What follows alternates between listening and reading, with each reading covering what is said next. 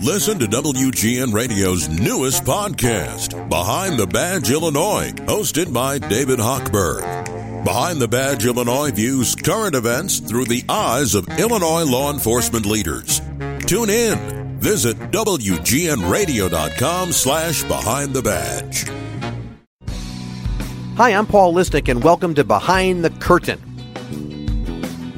And joining me for this edition of Behind the Curtain, so honored to have Tyler Henry join me. If you have got sucked into his Netflix show as I did called Life After Death, it's just amazing. We're going to talk about that, but we're also going to talk about a new book that he's got coming out very soon called Here and Hereafter. Tyler, I'm going to be honest with you. I did not know you during the four years you did your celebrity stuff. Yes. Um, you came up on my Netflix. I thought I would check it out because you looked like you were really nice. And I binged this thing in two nights. I just couldn't stop. So thank you and congratulations. Oh, thank you so much. I appreciate such a, a, warm welcome. It's been amazing and it's so surreal to see the responses on this show versus the previous one. But I've loved that I'm able to focus on everyday people, share those readings. And that for me really has always been where, where my passion has been. So it was amazing yeah. to do. Now, we might be introducing you to some people who don't know you. First of all, go to Netflix and watch Life After Death as I did, and you'll very quickly catch on. But Tyler is a medium. So, you know, he sees, or I should say, he reads people's um, a past and, and messages coming to us from those who are departed. So let me start off with the question for the skeptic. So, um, what do you say to skeptics? Some people who, I, as I tell everybody about the show, oh, I don't believe in that stuff. It, it doesn't work. So, what do you say?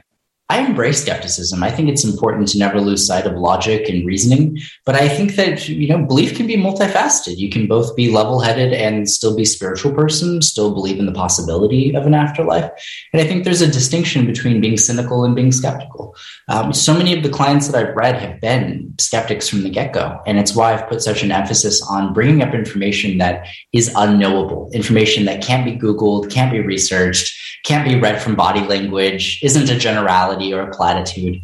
It's really those things, those inside jokes, those last words, those family dynamics that substantiate the reading. And I encourage whoever I'm reading, whether it's a celebrity or not, um, to look for those things because that's really the meat and the potatoes of the experience. But I totally get it. It's in watching it, television, you never know what's real, what's not. But I think the reactions that you see from these people really reflect this greater truth that they are affected by it and something happens. There's a transformation that occurs.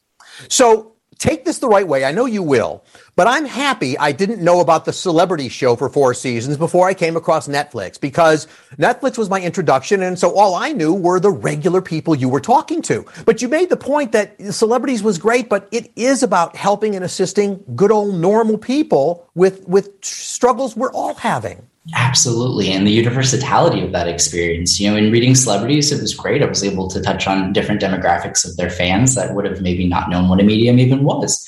And so that allowed me to start some really valuable conversations. But my goal growing up in a small town in Central California was always just to share these readings with people who needed them most. And at 16 years old, I graduated high school with the goal of trying to become a hospice nurse. I knew I wanted to share my ability with the general public, but I didn't know really how. And so this show is for me a, a passion project and the culmination of really why I started doing what I do. And what's really nice is number one, and this gets better around episode five, but at some point they figured out that they needed to suck us in right at the end.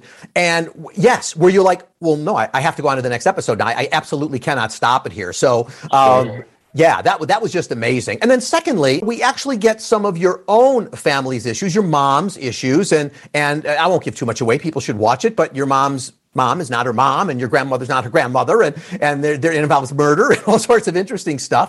And um, it, it, was that something you said, yeah, I want to do that? Or was that something producers said, no, we want you to add this personal flavor to it. Sure. Well, you know, the timing was just synchronistic. I coincidentally, a few years ago, made this discovery after taking an ancestry test.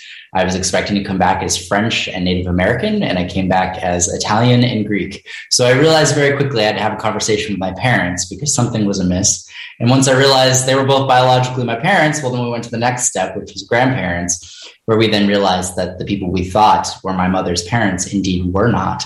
And that this woman had taken her and uh, that she had then gone on to commit a number of homicides. So it's a crazy story, but really one to me that reflects that of identity, the importance of sometimes going back in the past to be able to resolve things in the future. It's a theme you see in the readings and through the testaments of grief and resilience, but it's also one that you see in my personal life as we explore this family mystery and try to get some answers. This goes back to when you were 10, right? When you, you had some, some senses about your grandmother and stuff. So, but I have to ask you a couple things tied to that. So here you were 10 or having this. Did you sort of say, I'm weird, I'm strange? Because, you know, not every 10 year old, even experiencing what you did, sort of said, oh, I must be a medium. So you might, must not have thought that.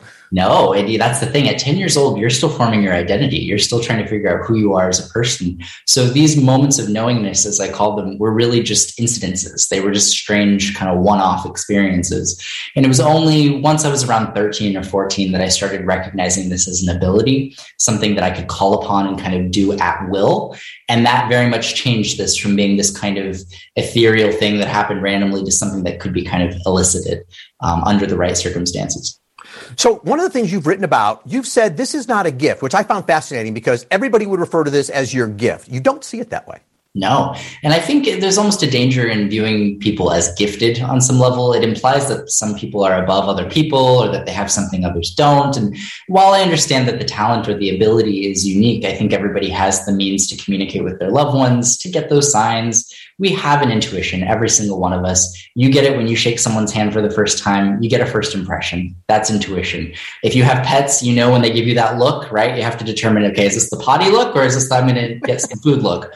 We use our intuition all the time and we just don't call it intuition. So for me, as odd as it was being so young and having these moments, as I grew older, I realized it was just a faculty that I had a strength in, but something that we all ultimately have on some level.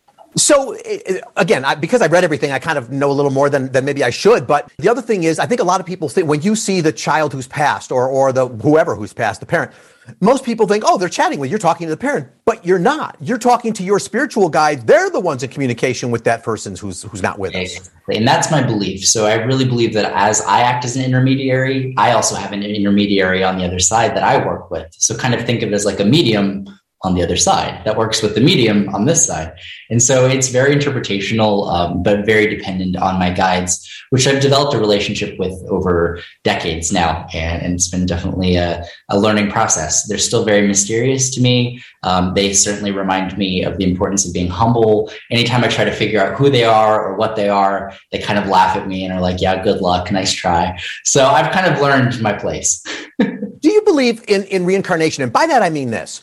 I've lost my parents over the last few years and I, I, do feel them with me, but like I don't sense my grandparents in the same way. And I know sometimes you're talking to several generations. Do we come back? I mean, so how are you connecting with a soul that might be a grandparent? You talk to grandparents, but they've been gone for a long time. So do we come back? And you, by the way, clearly an old soul. So do you think you are a reincarnation of, you know, to, to be the way you are? You're, you're 25, whatever, going on 50. So do you believe in these old soul concepts? Well, thank you. I, I, appreciate that. You know, I feel like I'm learning something new from every reading. But uh, from my belief, you know, I will say in my first book, I talk about it a little bit more at length, in part because it's such a technical thing. I do believe in reincarnation. However, I have a different view of it than kind of your typical linear understanding of reincarnation. A linear understanding is that, you know, we're born, we die, we're reborn, we die, that's pretty straightforward, right? My belief is that reincarnation is a little bit more multifaceted. I think it's something that transcends time. I think that the soul is not just a single unit, it's something that can exist in multiple places at once.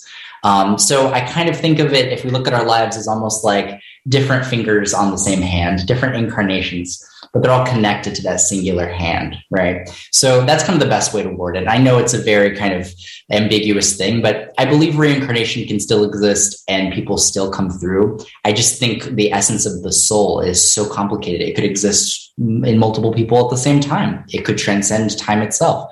There's a lot of questions I, as a medium, have.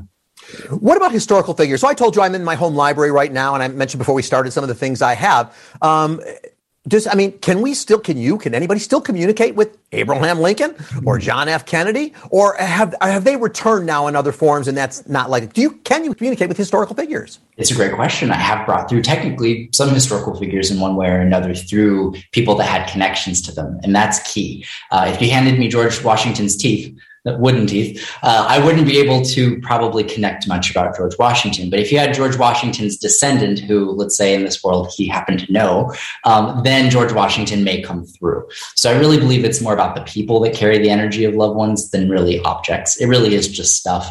And even when a client brings an object, it's just there as a reminder of who they're hoping to hear from. I would think that. And so the other thing you share in your show, Tyler, is your side, your, your, boyfriend, your relationship, the fact that you had a collapse lung. We learn a lot about you. So I'm sort of curious, number one, what propels you to share that? And of course, number two, like with the boyfriend, there's a scene where you guys are on like a mountain or somewhere. And I mean, there are cameras right there. You're mic'd up. So, you know, clearly what's supposed to be private and whatever isn't. You've got somebody with a lens right over. I understand that concept. Yeah. How do you handle all that? Absolutely. Well, it definitely can feel like being under a microscope a little bit, but I actually got used to it very quickly in the first few weeks of being on camera. I was mic'd around the clock. They were following me around the clock. So after a while, you kind of just forget that's there and, and it actually works pretty easily. But I would say it was important for me to show kind of these personal things, the health struggles, the stress that I go through as a way to give people an understanding of this ability. It can seem like on Hollywood Medium, you know, I show up, I do the reading, I leave, everything's hunky dory. This show really conveys that there's a lot I go through leading up and long after that has to be processed to do what I do. And I hope it gives people an appreciation of the process, but also more than anything, just an understanding of what a reading really entails. And finally, on the show, lots of questions. Will there be a season two of Netflix? I'm seeing some other people are telling you there's season two. So when I read your feed, but my question there is, as people who watch season one, what do you want us? Because you can watch it and just get the stories out of it. Oh, he just read so and so, and isn't that love? But I think you want us to get something deeper out of this. And I say that because of your book, Here, Hereafter, where the message is not let me tell you my stories. The message is let me talk about ego. Let me talk about other things. you you have a deeper mission than just having us enjoy the show. Absolutely. My goal in watching this show, Life After Death on Netflix, is really for people to get something out of it in a way that encourages and implores them to communicate to those they love in the here and the now. So many people that come to me have regret for what went unsaid or undone. And I think we can really learn from other people's mistakes in getting the most out of life so that we minimize our chances of regret in the future. You got a tour schedule. I don't see Chicago on that tour schedule, but I imagine I'm going to add it. You know what? And I'm going to go get some deep dish pizza. We're going to make it happen. I I love that. When you say that, I absolutely believe you. Uh, Tyler, you're amazing. Tyler Henry, you've become this like phenomenon at, at, such a young age, and I'm on my way out, and you're on your way in. amazing. So, thanks for spending some time with me. I appreciate you. And I'll, season two, I, I will binge you in one night next. Thank time. you. Fabulous. Season two, we'll be on it. Well, if you want to know more about what we've talked about here, follow me on Twitter, Facebook, Instagram at Paul Lisnek. That's P A U L L I S N E K. And I'd love to hear your comments or topic suggestions for future podcasts. You can also go to my website, paullisnek.tv. And hey, don't forget to hit subscribe on WGN Plus and iTunes and tune in each week to hear more insider scoop coming to you from behind the curtain.